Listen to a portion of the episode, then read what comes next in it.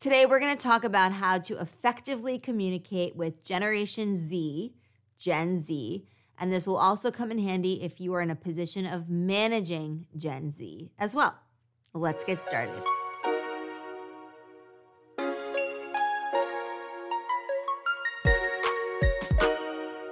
The first thing is to get to know them, talk to them. This might sound simple, but it reveals so much. So, you really want to do this to understand their frame of reference, their worldview, their understanding of the world. The world has changed a lot since you were born. And if you're not a Gen Z yourself, then there's a lot to learn from this generation. So, millennials were brought up with self esteem culture, right? That idea of you can do anything, you can be anything, the world is your oyster. Gen Z has been brought up with the mentality of you win some, you lose some. And more often than not, you lose some. So it gets them really to fight for what they want, not to be complacent in any way, and to be super competitive. Because again, it's that you win some, you lose some mentality. Second thing is to know their communication preferences. So believe it or not, if you ask Gen Z, the majority of people will say that their top communication method or their method of choice is not texting, surprisingly, because we have this understanding that people are always on their phones these days, particularly Gen Z, but it's actually face to face communication. And that is also my favorite. And face to face communication in this setting also includes video. So it's not just the in person face to face interactions we have, but it's also those online virtual interactions where you can see the person, at least, you know, head and shoulders kind of thing. So that's really interesting. And 84% of Gen Z prefers that type of face to face communication. Also, emojis. They often think in symbols. So in the workplace, this might be a little bit tricky, but it's important to set clear parameters for communication protocol. If for some reason emojis are not going to cut it, if they don't seem professional enough, then that needs to be communicated to Gen Z. If it's a more relaxed or even startup culture, then maybe Gen Z is okay to use emojis. Maybe that's part of the work culture. It's really about setting clear parameters for these communication protocols and so that everyone's on the same page when it comes to how to communicate correctly. The third thing is to let them lead the conversation about diversity and inclusion.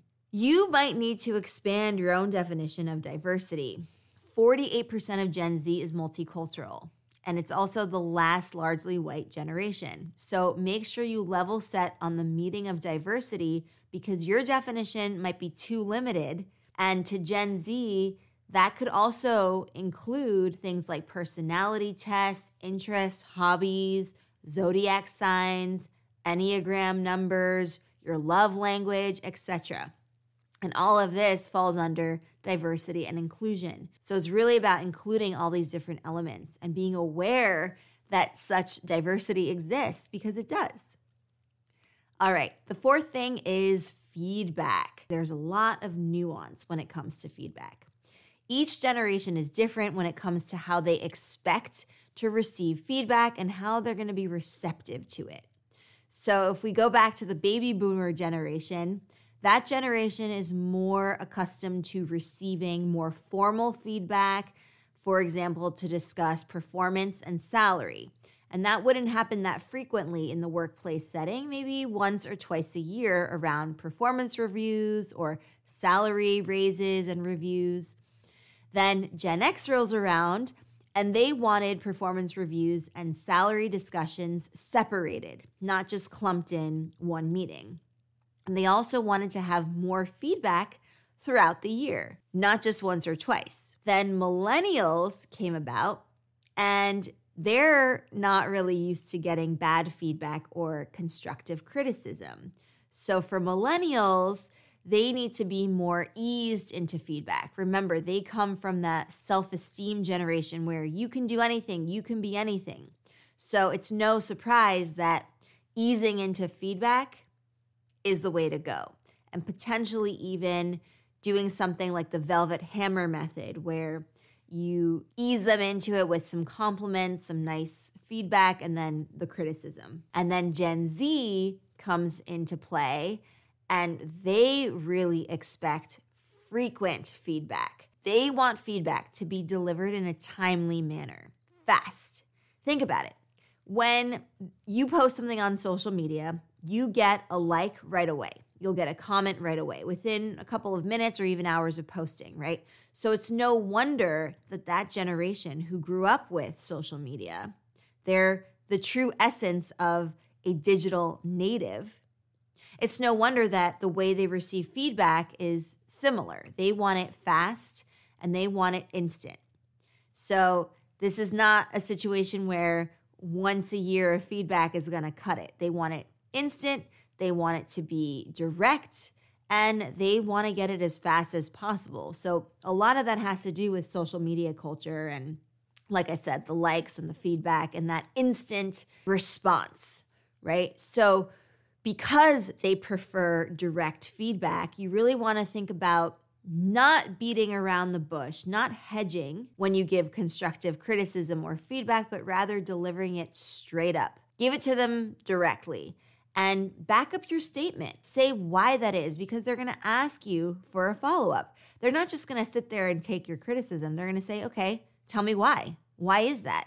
So they're going to challenge you to open the conversation up to discussion. And what they're going to also expect you do as you're providing your feedback is giving them an opportunity for them to share their feedback with you. So don't be surprised. I would even say welcome their feedback, ask them for their feedback as well. This is a perfect opportunity to have feedback on both sides. All right, number five, the need for speed. This can tie into this idea of FOMO, the fear of missing out. And I'll tell you why.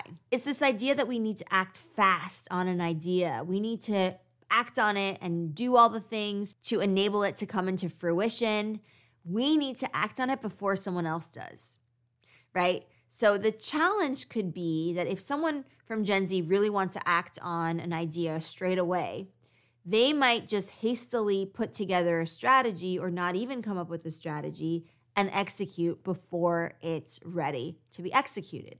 So you can see how this might tie into the FOMO idea, where the fear of missing out on this opportunity is tied to being afraid of letting someone else take that idea or letting someone else act on that idea. But the issue with this is that sometimes there might not be enough strategy involved. So it's important to sit with an idea, to maybe even let it percolate or even ruminate, dare I say. Get innovative, get creative. You got to think on it, right? Don't be hasty with these kinds of decisions. And that can cause some clash in a way if people feel like one team of people feel like they need to act on it the others feel like they need to take more time for strategy development. So it's really about a balance in that regard and maybe even considering taking more time sitting with the idea, coming up with a clear strategy, and then acting on it. All right, number six, work life blend. So it's not so much the work life balance, that is a thing of the past in a lot of ways. You know, so much of our life has become work from home, work from, you know, wherever, work from anywhere. Now we're getting back into the office settings, a lot of us. There's a hybrid kind of configuration. But if we learned anything, it's not so much a balance anymore as it is a blend. So, thinking about really focusing on output and that work and life are blended into one another. So, really, you know, when you're thinking about managing Gen, Gen Z or effectively communicating with Gen Z, shifting the focus from the what and the when the work gets done to focusing on performance and results. Right? So so not what work gets done, when the work gets done, but show me the performance, show me the results, right? Because Gen Z and their side hustles are a very real thing. Side hustles are becoming even more and more important these days. So, a side hustle might also be part of their schedule. So, really shifting the focus then to performance and getting the results that you want. because if someone's output is high, then they're doing their job, right? All right, Explearners, that's it for me today. Thank you so much for joining me for this lesson. I hope that you enjoyed it. If you did, give it a big thumbs up if you're watching on YouTube. And if you're listening to our podcast, make sure to leave us a nice review. You can leave up to five stars. We really appreciate it and we really appreciate your time. So thank you so much for spending it with me today. And if you want to check out the lesson and the transcript of this lesson, you can go to our blog at explearning.co forward slash blog. And while you're there, feel free to sign up for our newsletter. It's 100% free and you'll get all the newest, anything that's happening over here at Explearning. You will be the first to know. And also, if English is not your first language and you'd like to improve your pronunciation and your speaking skills in English, then be sure to check out advancedenglish.co and our Advanced English podcast and YouTube channel. All right, I will see you in the next Explearning lesson. Until then, keep up the awesome work, and I will see you very soon. Happy Explearning, everyone!